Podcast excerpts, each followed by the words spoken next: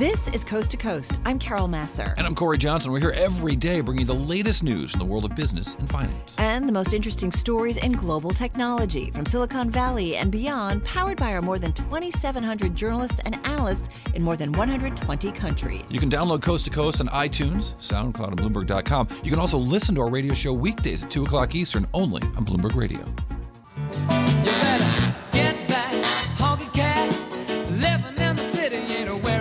Chinese demand and an improving U.S. economy lifted sales at Caterpillar, machinery sales climbing the most since August of 2011, but maybe not enough to impress investors. Joe O'Dea is vice president at Vertical Research Partners. They are an independent equity research firm really focusing on industrials and the materials sectors. Joe, by the way, covers the machinery sector, so a perfect person to talk to about Caterpillar earnings. He joins us on the phone from Stamford, Connecticut. Joe, great to have you here with Cory and myself.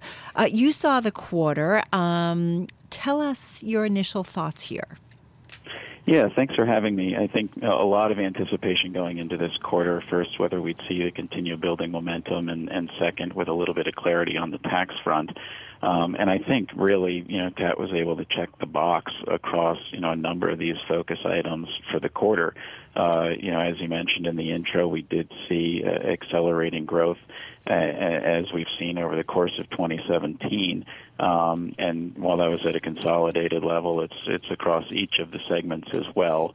Uh, and and that momentum is carrying over into the expectations for for 2018. So, you know, I, I think what we saw was affirmation of, of expectations that you know that the confidence we're hearing and the support that we're seeing in the end markets is going to translate into a, a pretty strong backdrop for 2018. So let's um, let me let me drill down a little bit. When you say expectations, expectations for what? You know, I was just noting earlier that uh, Caterpillar has had significant declines in free cash flow over the last few years, albeit in the last few quarters it's, it's increased somewhat, but nowhere near to the level it was a couple of years ago, even though the stock's been off to the races. So, ex- expectations for positive what? Revenue growth, profits, free cash flow?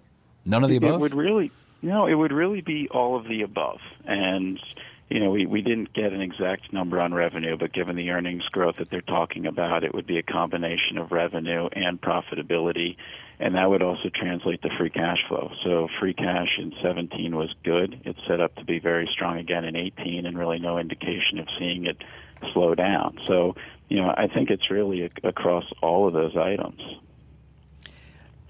It has had, though, a tremendous run. It was funny. I was just reading a story a little bit earlier on the Bloomberg that just, you know, noted that the run up that we've seen in cat shares last year, and that on a kind of even a technical basis, they were certainly overbought, and and no surprise to see maybe somewhat of a correction uh, in the share price. So, in terms of what we're seeing for the stock today, because it's kind of been all over the map, uh, it was up 2.8 percent, it was down three and a half percent. Right now, it's pretty much flat how do you interpret that in terms of what investors think about the quarter?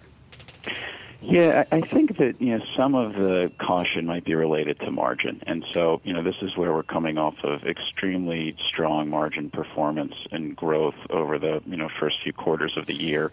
Uh, we saw that growth slow a little bit in the fourth quarter, and so I think it's just taking a step back and trying to calibrate. You know, a year where we saw earnings start at, at 290 and end at nearly seven dollars. You know, what what kind of growth expectations are, are realistic moving forward? You know, Cat's had a track record of very strong beats and raises over the course of 2017. Do we still have that kind of setup in 2018? Which is to say, they missed the, the, the last two quarters of 2016, right? I mean, uh, the last six quarters they've missed two. Um, yeah, and the last four have been exceptional, right. really. Um, so you go back, and I mean, it, it really just emphasizes. You know, you had obviously the extremely challenging period from 2012 to 2016, and declines in 15 and 16 that were more severe than they were in in 12 and 13 and 14 all of a sudden that reversed. And now you, you know, over the course of 2017, you get the combination of, of improving end markets and all the cost out efforts and the extremely strong incrementals on that. So, you know, that, that's the momentum that we're carrying forward. Um, and, but I think that's also a little bit of the struggle is how quickly things have gone from, to your point, in 16, you know, still going down to in 17, you know, the very sharp V that we've seen. We always like to talk about Caterpillar, Joe, because they are so much entrenched within what's going on in the global economy. Uh, they have their own research inside, but you know, they're obviously if people are buying their machines, um, it's a good sign that things are going well in the global economy. Do you still see that they're a good barometer for that? And based on what they're seeing, what does it tell you about the global economy? No, I, I think absolutely still a good bellwether of, of what we're seeing out there um, across end markets and, and across regions. Uh, and so you see you know, continued growth uh, across uh, all of their regions and all of their segments expected in, in 2018. I think you know one of the encouraging signs is you know China that really surprised positively over the first half of the year, uh, maintained that strength into the back half of 2017, and the outlook, at least into the first half of, of 18, is is still quite positive for you know sustained uh, uh, levels of demand that we've seen recently.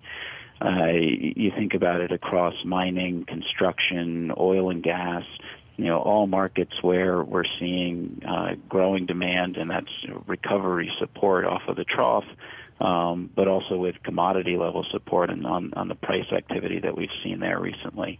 Uh, so I think you know for the for the industrial economy and what we're seeing out of CAT, you know, absolutely a, you know a, very good indicator of, of the confidence. And, and the balance sheet looks better too. We've seen uh, inventories down, receivables down. That's a good thing with rising, you know, slightly rising revenues.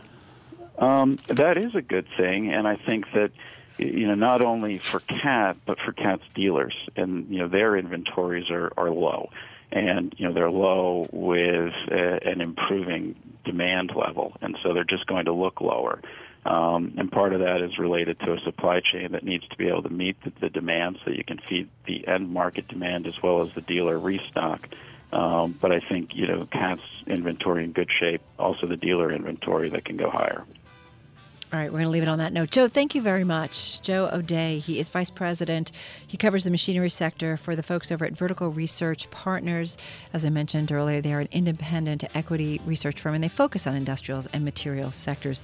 Uh, Joe joining us on the phone from Stamford, Connecticut. As I mentioned, uh, CAT share is just a little lower as we speak.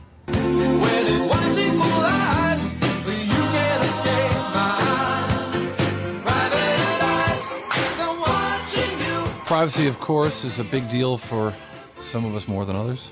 Says a guy who shares his private life on the radio every day. But uh, uh, Michelle Dennedy is focused on those unauthorized uh, breaches of privacy in her role as chief privacy officer at Cisco.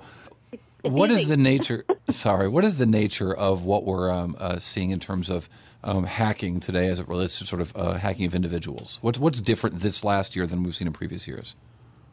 Well, I think we are continuing to be on trend with bigger and deeper and more data enriched attacks, incursions, ransomware attacks, where people are actually leveraging information that they steal from us to harm us. So we're, we're seeing a growth because we're seeing a uh, growth in more and more connectivity.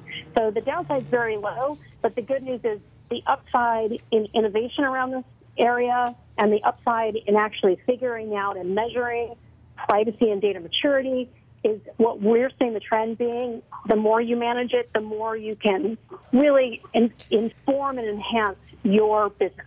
You know, it's good timing that we're talking about this, Michelle, because Sunday is National Data Privacy Day. And I just think about TikTok, we need to kind of give a list for folks because there are so many devices out there. I think you guys cite 20 billion connected devices that are out there. So, what are the top three things that consumers and owners of connected devices should be doing right now? It's a great question. I think number one thing for consumers is number one, notice. Put yourself on notice. What information and what tasks do you want to do? Do you want to bank? Are you looking to get your thermostat online? Are you playing with those new toys that are connected to the internet? First, figure out what information you want to share and where it's being shared to your best of your ability. Step number two, what are you going to do about it? Looking at the controls that are in a lot of these devices, looking at your settings, and it may be under privacy, it might also be under general settings or security. So check with what you're sharing and how you're sharing and control it. And then number three is continue to have an educational loop with you and your family, with you and your employer, so that your expectations for data are being met. You have a lot of say as a consumer to tell companies what you like and what you don't like. Um, where is it most often abused? Where where is where is this? You know, you mentioned ransomware, but I wonder, you know, uh, if there are other uh, actions. We've talked a lot about ransomware in the shows. and wonder if there's other things going on.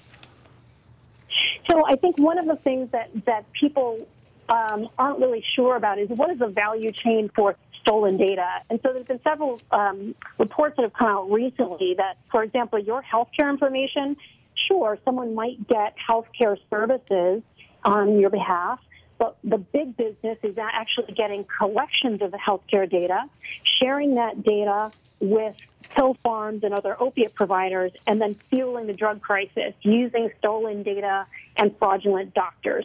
So there's that kind of societal impact. But there's also more and more uh, folks online who can sell your credit card, damage your credit rating, damage your reputation, and generally make it very difficult for you to prove that you are who you are and that your credit is good and sound and your word is your bond.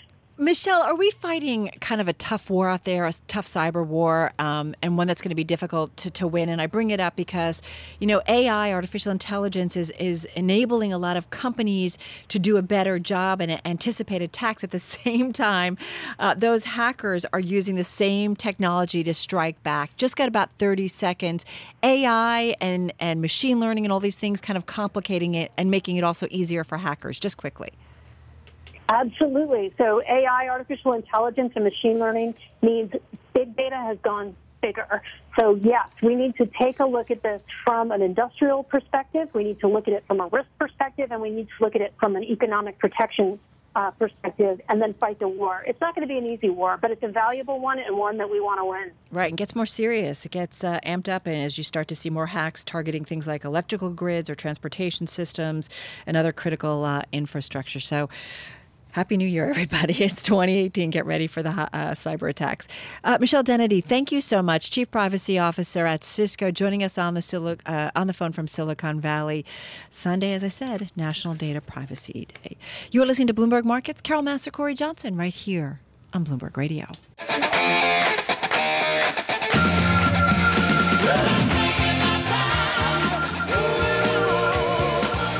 Apple's got a $38 billion tax bill, but, you know, not to worry. They've got a long time. In fact, they've got eight years to pay for it. You can see why this story ca- caught our attention.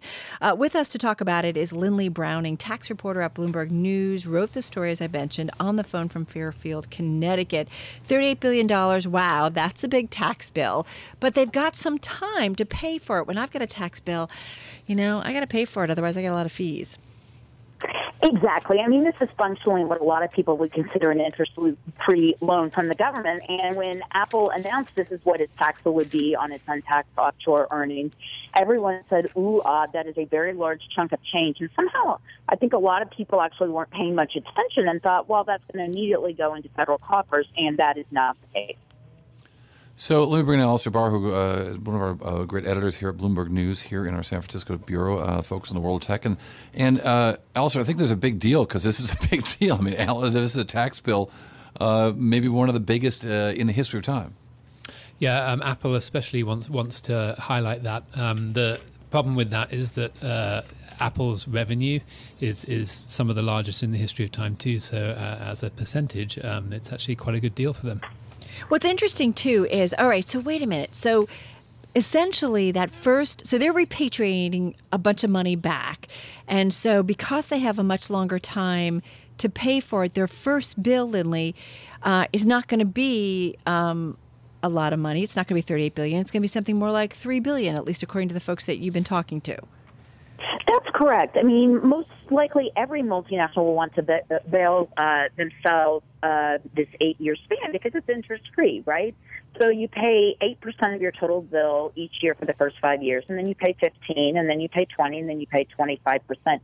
I should also note that just because you're paying these repatriation tax bills doesn't mean you're actually repatriating or bringing back into the U.S. Mm-hmm. that money. In fact, uh, counterintuitively, some of that money is already here. It's invested in U.S. treasuries and the like.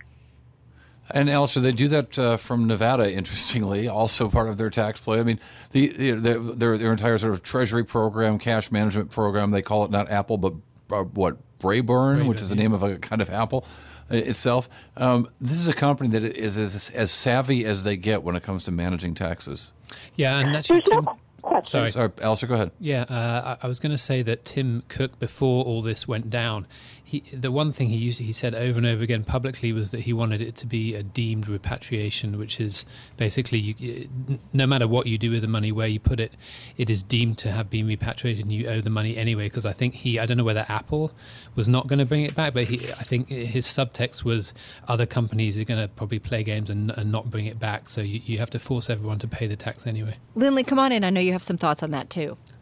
Well, it's, uh, I think Alistair is exactly right, and there may be some uh, very interesting nuances actually that I hadn't previously thought of based on, on, on what Alistair just noted. But the idea is that a deemed repatriation means you are forced to pay the tax. Whether you like it or not, you are going to pay 15.5% on your cash and cash like assets and you're going to pay uh, 8% on your illiquid assets. So those would be things invested overseas and things like plants, uh, equipment, and machinery.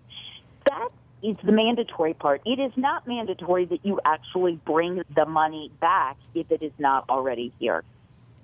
I guess what's interesting about this story is huge cut in corporate taxes for American companies. Also, you know, a break in terms of repatriating money back. What's the takeaway here? Is it one, first of all, um, Lynnley, in that there's not going to be as much tax revenue going into federal coffers as we anticipated, and that makes me wonder. Okay, you know, is the government going to come up short? And what does that mean for overall government spending? I think there are two uh, main takeaways here. One, this measure is the repatriation taxes alone are expected to raise by uh, by estimates of the Joint Committee on Taxation, nearly 340 billion over a decade. But that's not exactly what companies are going to be paying. That figure includes estimates of shareholder taxes that will be paid when people cash in uh, on perhaps uh, you know rising stock prices, uh, share buybacks, share dividends, et cetera. I think the biggest takeaway, however, is that we shouldn't necessarily assume that having uh, this estimated 3.1 trillion in overseas earnings now, quote unquote, free to come back to the U.S. and be invested in the U.S. is is going to happen. We should not assume that that is necessarily the case. Alistair, what do you think this means for the you know the very complex arrangements the, that through Ireland and so on that uh, Apple's set up already and their investments uh, overseas? Are those likely to lessen now? Because So- I think I think when I looked last, something like ninety four percent of Apple's cash was overseas. I think certainly. the, Basically, what Sorry, Oh, I'm sorry. Go ahead, Alistair. Oh no worries. Um, I was going to say that the that specific Irish structure that Apple and other companies use that that that is going to go away anyway. What's the funny name for it? Um, is it the double Irish? Yeah, the Triple double Irish. Yeah, Yes. the Dutch sandwich. Um, there's lots of structures like that. I imagine. I imagine. You know, there'll be tax lawyers who are coming up with new structures, and, and that will always be the case. But also, some of these um, tax some of these tax reforms also imposed some new taxes on on some intercompany and, and intellectual property holdings um, overseas as well, and that that is a lot more complicated. But that, that certainly could have an impact um, on on these in, intracompany. I hope they have funny names again. I just think, you know, with the, with the with the Dutch sandwich and the double Irish, they sound like wrestling moves. Carol, don't you think? Maybe. The new taxes do indeed have new funny names. The first uh, is relates to a deduction known as foreign derived intangible income, known as FDII, which, if you listen to the rapper 50 Cent, that is his nickname. And then the Who doesn't? Is GILTI, which stands for, and this has to have, people Right. think this has to have been deliberate, global intangible low tax income. All right, got to run. Funny stuff. Lynnley Browning, tax reporter at Bloomberg News on the phone from Connecticut. Alistair Barr, tech reporter at Bloomberg News and editor from our 960 studio. They became Royal Rangers and were very good. So they danced a little tale of Robin Hood, Robin Hood, Robin Hood. Yes, it was Louis Prima that inspired the beginning of a company known as Robinhood, based in Palo Alto. I made up the Louis Prima part, but Robinhood is based in Palo Alto. It's a really interesting uh, business around the business of trading stocks, but stocks no longer Robinhood with a big announcement today. Baiju Bhatt, the CEO and co-founder, joins us right now. If, although, if you want to tell me, Baiju, that it was actually Louis Prima that inspired you to start this cool business, you're welcome to confess that right here. Oh, I, w- I wish that was the case. Unfortunately, it wasn't. Uh, so Thanks tell so much for having me on again. Uh, go- absolutely. I think what you guys are doing is so interesting, uh, and particularly the addition of cryptocurrencies here. What, what are you doing here today? So today we're excited to announce that uh, users all across the United States that have Robinhood on their phone will be able to start tracking 16 different cryptocurrencies on the Robinhood app. And starting in February, we'll be offering zero commission, 24/7 trading for Bitcoin and Ethereum in five states. So, big push we're making, and uh, really excited about it. Why are you doing it? Well, there's a bunch of reasons. I think the the main reason for us is that this lines up very directly with our mission, which is to make the financial system in our country work for the rest of us. And we see a transition of, of power that cryptocurrencies are enabling uh, dramatically from institutions to individuals. And so we think that lines up very directly with what we have been doing with, with equities markets and with derivatives markets over the last two years. So that's the primary reason. We've also seen tremendous uh, interest in this from our consumer base. So that's, that's also a very important part of it. So I'll say that uh, the the quoting of, of uh, all these cryptocurrencies is very interesting, but the trading of them is, is a much bigger effort. Now you said you'll, you so you're offering quotes on 16. You're going to allow Correct. in February trading of which uh, cryptocurrencies? The ones that we're going to start in February with are Bitcoin and, and Ether, Ethereum. Um, Right. Those are the ones that we've seen the most interest in. We also we think that there's a lot of utility in being able to track some of these altcoins um, in our app, and it's something that we want to provide to users. There's no there's no guarantee that we'll be adding those specific coins uh, for trading functionality in the future, but we do plan on adding a lot more coins So- as we see ones that are emerging. on the Bloomberg terminal, if you type in VCCY, you get to a, a cryptocurrency uh, a dashboard, and it provides quotes of Bitcoin, Ripple, Ethereum, and Litecoin.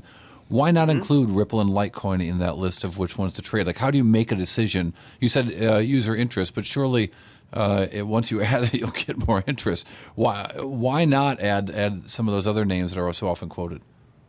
You know, I think that's what we're looking for. We're looking for that user interest, and we're looking for the sophistication, the team behind these coins, and and the consumer adoption. So we've put together a listing committee internally that we that we plan on being pretty systematic about this stuff with. The other thing is is that we realize that Robinhood, um, as a pretty established player at this point, entering this market, has the potential to to add a little bit of volatility, and we want to be more proactive with announcing that this is kind Well- of where we're looking, so we can so we can dampen that a little bit. I guess I just wonder what, if there are things that are technologically di- uh, all these coins are technologically different. And and this, uh, or, Right. uh, let me give a little context to my question. I think when we talk about cryptocurrencies, we lump them all in together, and they're enormously different. Some of them. Yeah. And so I wonder if you could help explain to me in what way is it technologically different to allow trading of Litecoin and Ripple, for example, I mentioned the four quoted here, as opposed to uh, Bitcoin, which, which you're not going to allow trading in yet, uh, to the technological aspects of trading Bitcoin and Ethereum. Is there anything substantially different there? There isn't anything substantially different there for us. Um, it the way that we facilitate the transactions has to do with um, having access to liquidity for them, and that those those are not materially different for us. From what I understand, just looking at some stories, is that you had about 100,000 of your users were regularly searching for crypto pricing. Uh, and uh, and so you're kind of meeting that demand. I guess what I want to know is how many new people are you hoping that will sign up for the app? Give us an idea of how many people are using the app, but how you expect something like this, offering this, will grow those users that will use other things than just crypto trading. Yeah.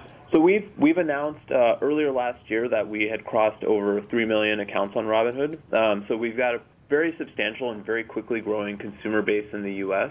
We do expect the addition of cryptocurrencies to dramatically increase our, our growth, and that's from a business perspective.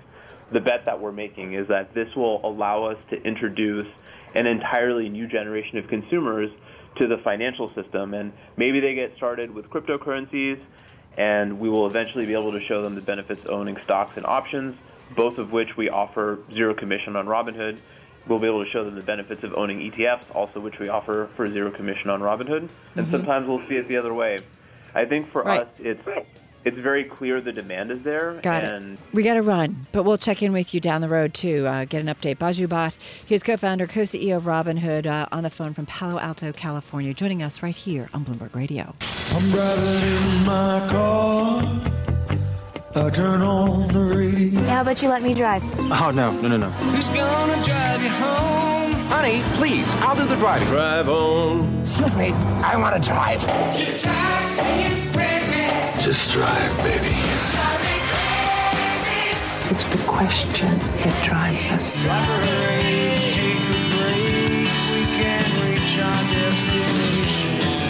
Is the drive to the close That funky music will drive us till the dawn. on Bloomberg Radio. It is time for the drive to the close. Kathy Boyle is president and founder at Chapin Hill Advisors, back in our Bloomberg 1130 studio in New York. Um, nice to have you here with us. Great to be here. Happy New Year. Happy New Year. Your research notes I've been looking over. Um, well, some of them covered a lot. You talked about DoubleLine's, Jeff Gundlach, uh, and some other stuff talks about Goldilocks being here. When you look at the market environment, what does it say to you? So I still think we're very peaky. You know, the enthusiasm is crazy. The uh, advisor optimism, according to Investors Intelligence, is 66.4, highest since April of 1986. Does that make you nervous and say people are too optimistic? They're very, very optimistic, and the Goldilocks economy is, you know, the porridge is just right, right? Nothing go wrong. So Ray Dalio counteracted uh, Mnuchin today on the uh, dollar, and thinks that his weak stance on the dollar is bad. But Dal- Dalio also is very bullish on the markets. He thinks the economy is growing. He thinks the tax reform is going to stimulate, and he thinks there's no inflation. Interest rates are going to stay in the small range, and that's the consensus. If most of the managers think that the Treasury, the ten-year, won't get past three percent this year Just good enough. just good enough. But you saw today when we had the auction go through and we spiked up, um, market took a little dump there for a while. Now, Ray Dalio has also said, I think the easy money has been made. Yes, yes. Now, of course, this man has been unbelievable track record, right? So it's hard to go against him. He's got something like a 27% compounded annual return. You know, he's mm-hmm. close to new money. And, and, and, and on a big number. It's not, it's not, that's not a big return on a you know, $50 million fund. Exactly. It's in the billions. Oh, right? forgive me. It was Howard Marks, actually, of Oaktree, I think, who said it. The easy money has been made. Oh, okay. But you- Who also has a pretty good record. Sorry, I can't keep them all straight because everybody's weighing in on the markets. Uh, it is kind of funny though to have so many big names kind of weighing in on the on the market environment. I think everybody's just kind of like, I mean, could we see another 2018 like, or see another 2017 here in 2018? Certainly in terms of the equity markets. We absolutely could. At this point, anything's possible, and the the market can go on much longer than you ever think it could. And you know, the shorts have gotten cremated. You know, VIX is. I thought you were going to go with the thing we short sellers used to say, which is the market can remain rational longer than you can remain solvent. Yes, that if I could have remembered that, Cory, I would have said that. Unfortunately, exactly we used to I was walk around the office of my old hedge fund and say, Ugh, yeah, so can't they see this company has no revenues? You know, I know, I know. I was talking to a friend of mine today. He runs HDGE, the uh, the mini hedge fund ETF, and he started a new one called Squeeze. And basically, he's looking for stocks that are getting squeezed, either you know, big short position, they squeeze that way or the other way, and um, you know, and he's having trouble getting it into distribution in big enough firms because it's still a startup and still small, right? And nobody wants to look at anything negative. Nobody wants to look at hedges, and everybody, you know, greed is very strong motivator. The problem is fear is greater. So if this thing does turn around, and rates could be the catalyst, you know, everybody's thinking North Korea. I mean, the market's gone a ridiculous amount. You know, I think it's 6.6 trillion since Trump has gotten in, is the amount of global um, up, and you know, Soros is on, you know, being very negative over Davos. On, And that's actually an important point, I think, Kathy, that you say it's globally that we've seen it up. I mean, we have so many markets in sync right now, so many equity markets, or certainly have over the past year. I mean, that says to you, I mean, is that all President Trump, or is that just also what we're seeing in terms of growth and expectations for various economies around the globe? I think it's a combination. I think certainly the debt s- debt is very very high. We've become addicted to debt. Uh, Bill White, who's the former um, chief economist at the International Bank of International Monetary, not the former uh, New York Yankees announcer. not that guy. No, no, no. Somebody You knows sure? a little seen bit the about same money. place at the same time? Cory's going there. and so he uh, he says we've become addicted to debt, and he says some of the signs that are worrisome is uh, I think the debt overall has grown 327 percent to global GDP. And so we're at very, very high levels of debt versus GDP. That's global debt? global. Yeah, over the last several Government, years. Government, consumer, everything. Everything, debt? I think. All yeah, in. I think he's putting it all in. And then what he pointed out was a couple of firms, a UK construction firm, um, uh, just borrowed a huge amount of money from a private German lender. And the same thing with the south african retailer. So they're going to um, unusual sources what he calls shadow banking. But again and also remember a lot of the corporate buybacks have been funded by debt. You know so we have debt in everywhere. Consumers have run up their uh, credit cards. We are not saving. We're still not saving. So savings rate is still low And I'm just looking global debt. Um, I've just got a Bloomberg story. Rose to a record 233 trillion in the third quarter of 2017. This was at the beginning of the year, more than 16 trillion higher from the end of 2016. Uh, ratio of debt to gross domestic product fell though for the fourth consecutive quarter, uh, as we've seen e- economic growth accelerate. The ratio though new, still now around 318 percent, three percentage points below a high set in the third quarter of 2016. So we become very addicted to that. So, But that's not easy a new story. That's not a new story. no, new it's not a new story. But the problem is, you know, everybody thought it was Goldilocks in 07 as well. There's even a quote in a Zero Hedge article on Bernanke, and what he said very much mimicked what uh, Dalio said today. You know, like the economy's growing, things will continue, and that was 07 before the peak of the market. Maybe you know, they're so- right though. They could be absolutely, and they're con- going to continue to make money. I mean, the commodity funds are closing down. You know, commodities are out of favor.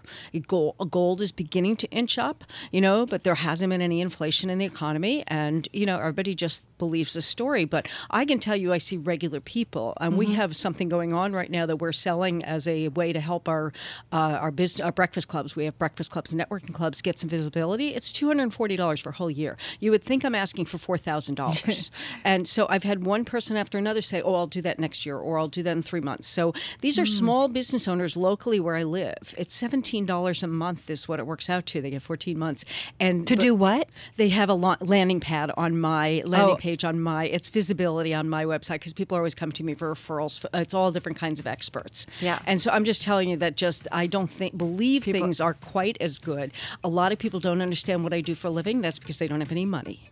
You know, so I know, you know, I, Yeah. I talk to a lot of different people. I host a lot of events. I see a lot of people. Kathy Boyle, president and founder at Chapin Hill Advisors in our Bloomberg 1130 studio. Nice to have you back.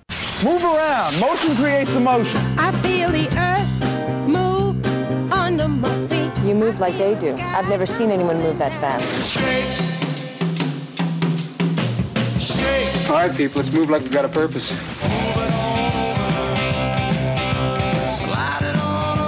Company's called Movers and Shakers. They cost a little more, but that name cracked me up.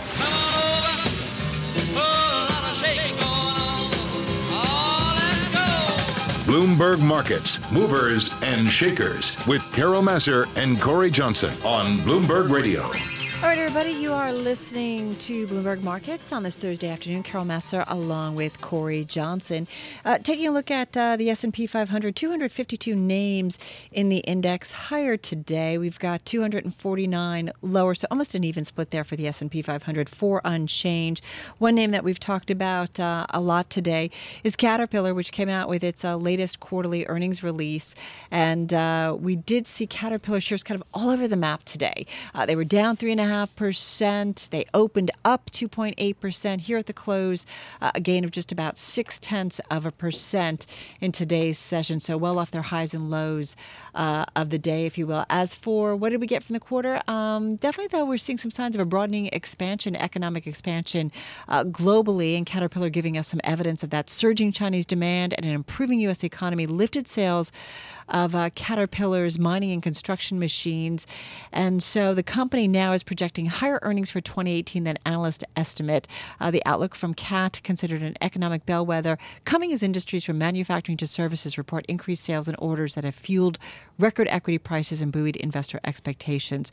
Uh, and as we speak, do need to mention Intel because they are coming out. I'm looking at that right now. Yeah, fourth quarter revenue 17.05 billion. That's better than analysts were forecasting, an estimate of 16.35 billion. Fourth quarter adjusted EPS, Cory, a dollar eight a share. That definitely is a beat. The estimate was for 87 cents a share, and the company giving an outlook for first quarter adjusted EPS 70 cents uh, plus or minus five cents. A little bit of a, a range there. The estimate that's out there is 73 cents a share. What are we seeing in the after hours? So I don't. It's, Up it's two and not a trading up, and I think it should be. I mean, this is so. This is a uh, four percent revenue gain when it was an expectation of flat. Um, also worth noting, it's coming off of a two percent revenue gain in the previous quarter. Um, so Boosting its it's- dividend too. Let's just point that out. Yeah. which which investors like. Yeah. There were concerns here, and, and this is a more carefully listened to conference call than we've had in quite a while, because the company has got this problem with some security in some of their chips. There have been problems with security in, in or with chips uh, manufacturing in the past for Intel. Years ago, they had a problem with the Pentium. Cost them half a billion dollars to settle those problems. So you know, the concern is what's this mean for sales? Are these security problems causing customers to pause with sales, period? Uh, now, it's worth noting that this is a time when they've got over 90% share in PCs and in, in servers, so there's not a lot of opportunities to go elsewhere for Uh, these guys. Right, but you've got a lot of companies, right? Whether it's Apple and others that are looking to maybe make their own chips. In, in, when it comes to phones, certainly you've got Apple, you've got and and in servers, you've got Google, Facebook, Apple, all uh, investing in semiconductors, uh, even Amazon. Uh, that will run their server farms. So there is this very interesting kind of white box threat out there. Uh, nonetheless, uh, 2017 a record year for Intel uh, in terms of the results, uh, and you know really focused on the data center. In addition to having some success in PCs, I'm actually looking at the release right now. I'll give you some more on that. Um, I'll tell you what. Why don't you go to their stock and let me come back to Intel just for a second and see what the stock's doing. Maybe give you a little more detail. And for a great uh, story, lots of detail on Intel, check out uh, the Bloomberg Business Week story that Max Chafkin and Ian King did uh, January 18th. I'll put it on Twitter. Intel has a big problem. It needs to act like it. It tells you a lot uh, about that Intel uh, controversy and flaws within its chips. Uh, Starbucks also out with their earnings release here after the close. Starbucks first quarter comp sales always key when we're talking about a retailer, up two percent. Analysts were looking for a little bit more, though. They were looking for an increase of 3%. First quarter adjusted EPS, 65 cents a share. That's a beat. Uh, the estimate out there, that's an 8 uh, cent beat. They were looking for 57 cents. First quarter adjusted EPS does include a 7 cent tax benefit. So do the math there, and then it comes down to about 58 cents. So maybe just a penny better than what uh, Wall Street was uh, forecasting. What is, let me just take a quick check as Cory looks into Intel. Uh, Starbucks shares are actually down 3.7% in the after hours. So some disappointment there uh, from earnings. And it could be with that comp sales uh, number uh, as well as, um, yeah, maybe that's a big deal. What, what's I, I want to give it to you real quick, but uh, just Intel, uh, they got two big businesses, right? They got PCs and data centers. PCs in the fourth quarter down 2%, but still a $9 billion quarter.